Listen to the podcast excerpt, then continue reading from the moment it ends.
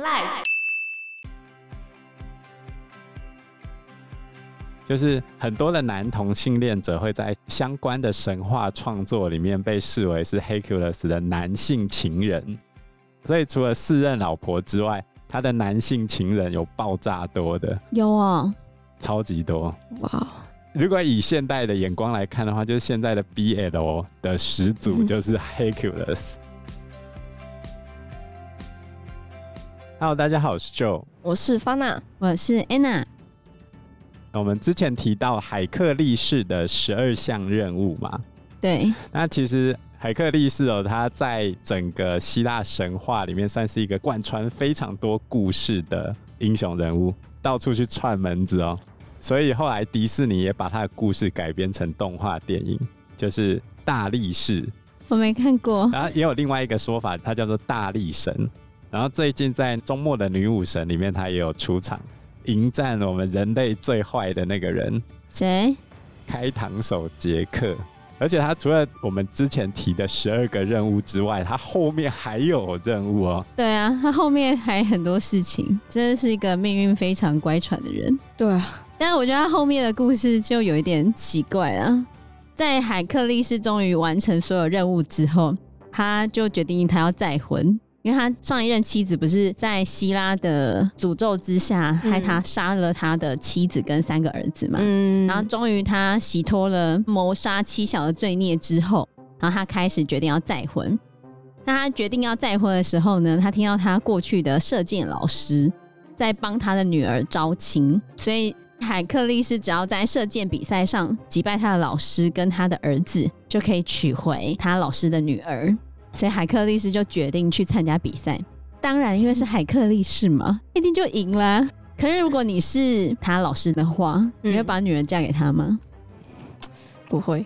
对啊，这人之前丧心病狂，把自己的妻子跟小孩都杀掉了。对啊，我还把女儿嫁给他。对啊，你怎么会想要把女儿嫁给他呢？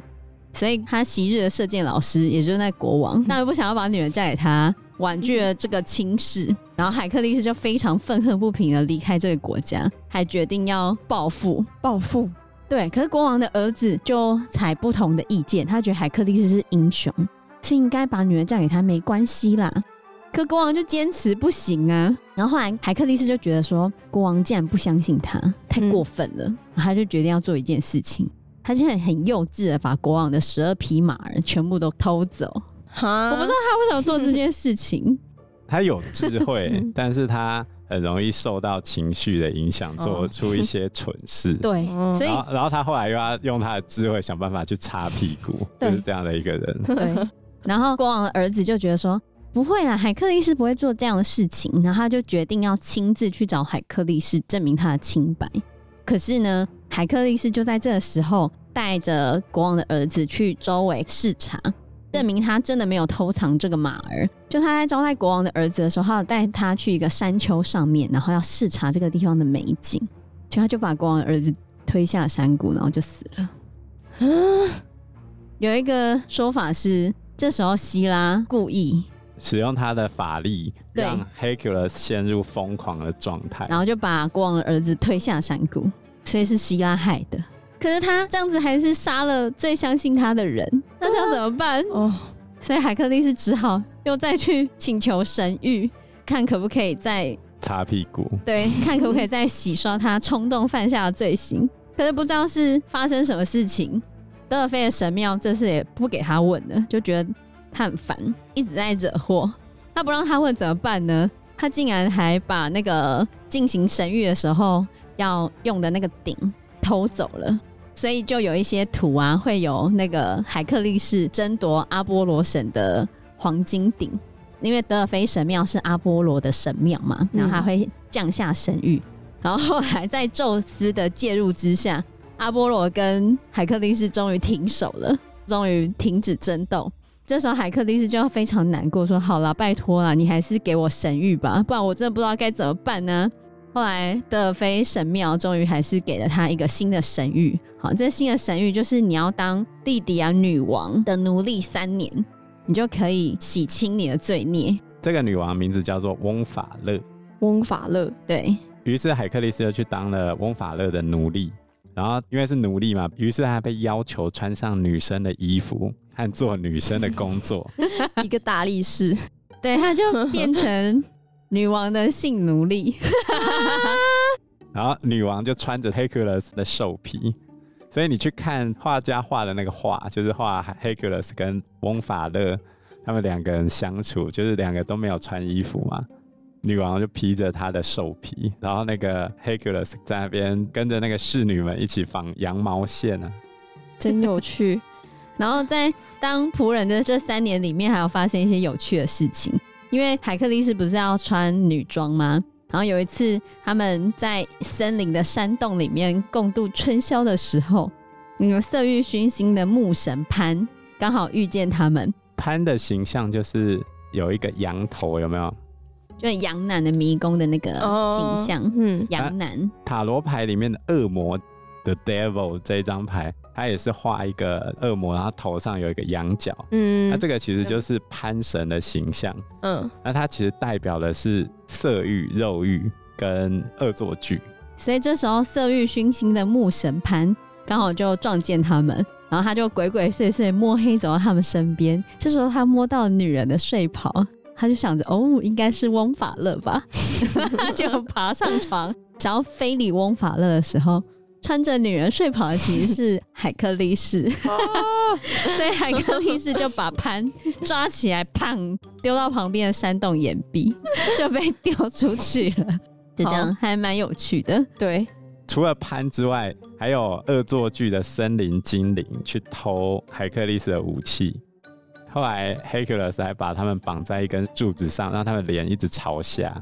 那两个森林精灵长得像猴子，然后当 海克力士把他们两个倒着绑着的时候，这两个森林精灵就在那边笑，就说：“其实我们妈妈以前常说，什么人都可以偷，就是不要偷黑屁股男人的东西。现在我们终于知道是怎么一回事了。”因为他就把他们两个绑着，然后倒吊着嘛，他就看到海克力士的黑屁股，然后就开始讲这样子的对话，然后在讲的时候，海克力士也跟着一起笑，就还蛮欢乐的。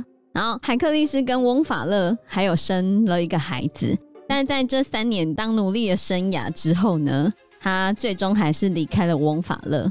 然后离开翁法勒之后呢，海克力士就开始进行了他的复仇。就他在之前在进行他的那些十二项十二项任务的时候，有一些人得罪了他，他就一一的去进行复仇。举例来说，之前不是有要清扫牛棚吗？可能在上次我们讲过了啦。哦，对，清扫牛棚的时候就去把。牛棚的那个国王后来赶走了，让他儿子当上国王。嗯，然后或者是原本在带回地狱三头犬的时候，他遇到了冥界的一个人，叫做莫勒阿格洛斯，叫海克力士迎娶他的妹妹伊阿尼拉。就在迎娶的途中又发生悲剧，娶妻的时候，在宴席上面有一个年轻人倒酒的时候，不小心把酒倒到海克力士的身上。他本来想说啊，没关系啦，他就轻轻拍了一下那个年轻人的头，就那年轻人就死了。嗯，他只是轻轻拍了一下他，他年轻人就死了。对，他在娶亲的过程中，竟然又害死了一个年轻人，怎么办呢？虽然说那个少年的父亲原谅了海克力士，可是海克力士他还是觉得非常的难过、愧疚。对，所以后来就离开了他妻子的故乡，前往色雷斯这个国家。嗯然后在途中，因为他要带他的妻子过河，可是那个河水非常的湍急。海克力斯自己当然有办法，可他妻子没有办法啊。那怎么办呢？这时候他遇到了一个半人马，叫做尼索斯。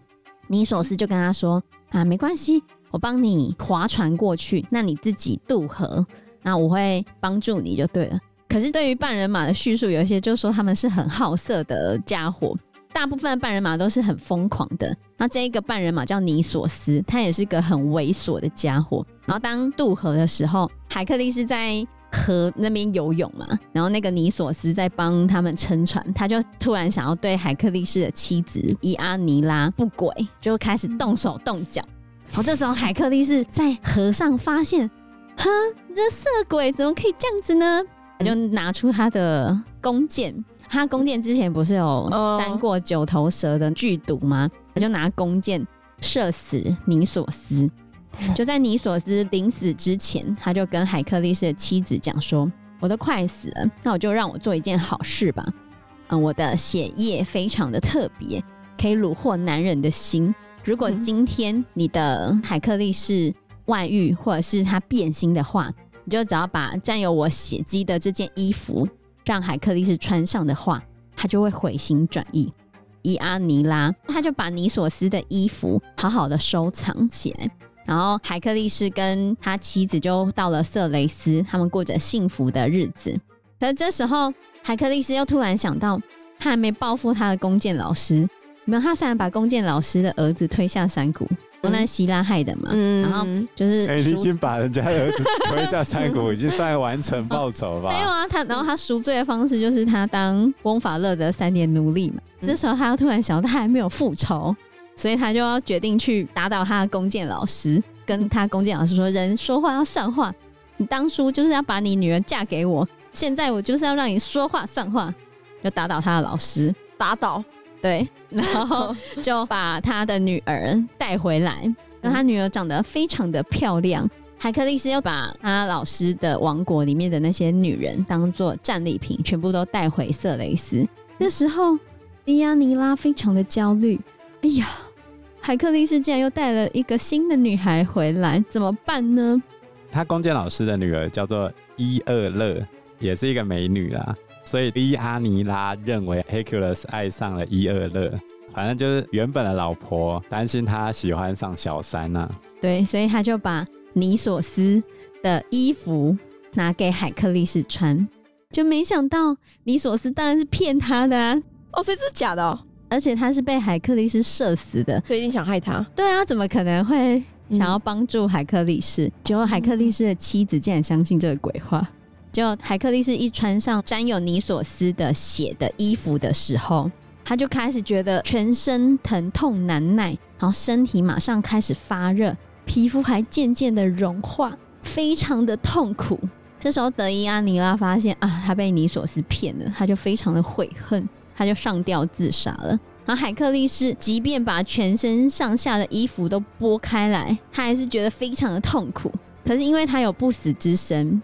所以海克力士根本就不会这样就死了嘛，他最后只好请人把他搬到一个山上，找人把他烧死，结束了他悲惨的一生。超惨哎！对啊，请别人把自己烧死。对啊，不然他很痛苦啊，全身上下皮肤都融化了，然后他还要把他的自己的皮肤撕掉，然后他等于皮肤烂烂的这样子，很痛苦又死不了。那他不死之身的意思是？这么痛苦还是不会死，可是我也不知道为什么他可以被烧死，我也觉得很奇怪。他其实也没死啊，真的吗？这是他升华成神的一个过程啊。他死了之后，众神就出现了，把他带到奥林匹斯山，最后就成为永生的神。于是他的第四任老婆就出现了，有青春女神叫做西碧 Hebe，S H E 的那个 Hebe，傅真，呃，对，没有，这是他的对青春女神。嗯就他最后到奥林帕斯山的时候，希拉终于跟他和好。他觉得啊、哦，好啦，被我折磨那么久，真的超折磨的。对啊，很折磨，太过了吧？然后他的最后一任老婆就是 Hebe 嘛，这个 Hebe 后来有帮他生两个小孩，这不是重点，重点是后来在十六世纪的时候，关于 Hebe 就出现了一个非正统的希腊神话的故事，跟 Hebe 有关。就是 Hebe，她是公主嘛，她的能力就是永远都是少女的样子。可是她是所有女神里面混的最不好的一个。为什么？因为她的工作就是在宴会上面帮所有的神斟酒。结果呢，这个年轻貌美的女神帮大家倒酒的时候不小心摔倒，然后一摔倒，她就把她下体露了出来。下体？对吧？为什么会摔倒就把下体露出来？你你不要一直教会编的故事，你不是我讲的好不好？就是踩踩到了她的裙子，然后就整个下体都露出来。对，对对，然后结果，不得已之下，他就引咎辞职。哎、欸，他让大家都看到，大家应该会觉得哇，很棒啊！bonus bonus。教会讲这个故事是警告女性，应该在任何时候都有适当的衣着。裸体的女性会被教会视为是可耻的，哼，所以要包很紧这样。那裸体的男性嘞？不要想着那个之前奥运的时候，那个男生都嘛是全裸在运动。那是奥运，所以我就说这是宗教化的一个结果啊。Hercules 的故事大概是这样子嘛，但是它还有一个很有名的象征意义，跟男同性恋者有关。就是很多的男同性恋者会在相关的神话创作里面被视为是 Hercules 的男性情人，所以除了四任老婆之外，他的男性情人有爆炸多的，有啊，超级多。哇！如果以现代的眼光来看的话，就是现在的 BL 的始祖 就是 Hercules。通常他的恋人都会是来自某某地方的最美的男子，好吧？所以他喜欢美男子。那这样才有 BL 的感觉啊！不两个肌肉棒子，两个馆长，你觉得这样 OK 啊？哦，不一定啊，有时候外国的一些，对啊，不是很多 gay 啊，都蛮多这样的吗？对啊，就就两个 muscle 壮，对啊，就两个 muscle 哥这样也可以。我 我是不太了解啊，我也不了解，所以算了。没有 gay 的朋友吗？没有啊？真的吗？对，有啦，怎么会没有？人生经历如此的稀薄。我的朋友里面是 gay，应该说我们这一代的人都不太哦哦，比较避讳。OK，我有怀疑啦，但是嗯，不一定啊。好，不然你遇到的人都会直接跟你承认他是 gay 吗？跟我同年纪的其实蛮多都会，就是看得出来，不然就是蛮直接。哦，看得出来，大家都会怎样口耳相传，或者是观察这个人的特质，然后就会哦，我一年级两个最好的朋友就是 gay。有些 gay 就是很拘谨，然后非常爱干净，然后毛很多这种。然后另外一个是非常 open 的 gay。好，比起海克力士的轰轰烈烈，另外一个雅典的英雄特修斯就相对起来没有那么比较平稳。对，因为特修斯他就应该是人呐、啊，嗯，不像海克力士是半神人，所以特修斯的传奇就相对比较平淡。嗯、要这样说吗？前面的那个外挂开太大了，对，所以现在特修斯的传奇相对起来就觉得嗯比较。特修斯也算是神的后代啊，是这样吗？因为你要看一些说法，有看过两个说法，其中一个是有雅典王叫埃勾斯，埃勾斯他最大的烦恼就是他没有孩子，所以他就去德尔菲请求神谕，然后神谕这时候给他一个很奇怪的指示，就跟他说：“嗯、你到雅典之前不要把九代突出的口打开。”他就想说这是什么意思啊？他根本就听不懂这个神谕啊，所以他就去另外一个以贤者闻名的国家，然后问那个国王叫庇透斯，庇透斯，庇透斯，然后庇透斯听了这神谕，神谕不是跟他说，叫他回到雅典之前不要把酒囊的袋口打开嘛？嗯，他就听不懂这个神谕，他就想说他甚至连葡萄酒的酒袋都没有啊，就觉得很奇怪。然后要找人帮他解开这个神域之谜，后来他就去问毕透斯，去问这个国王这是什么意思。这国王很聪明，他一听就恍然大悟，神域是要告诉这个雅典国王，你要到家乡雅典之后才可以再次行房的意思，才可以把你的酒袋打开。为什么是酒袋？这我也听不懂啊，这太奇怪了。他的意思，这神域的意思就是，你回雅典第一次行房的那个女子，就会帮你生下你的儿子。所以这个国王庇透斯就故意灌醉埃勾斯，然后让他跟他的女儿同床，觉得他要让他自己的孙子变成雅典的王子就对了。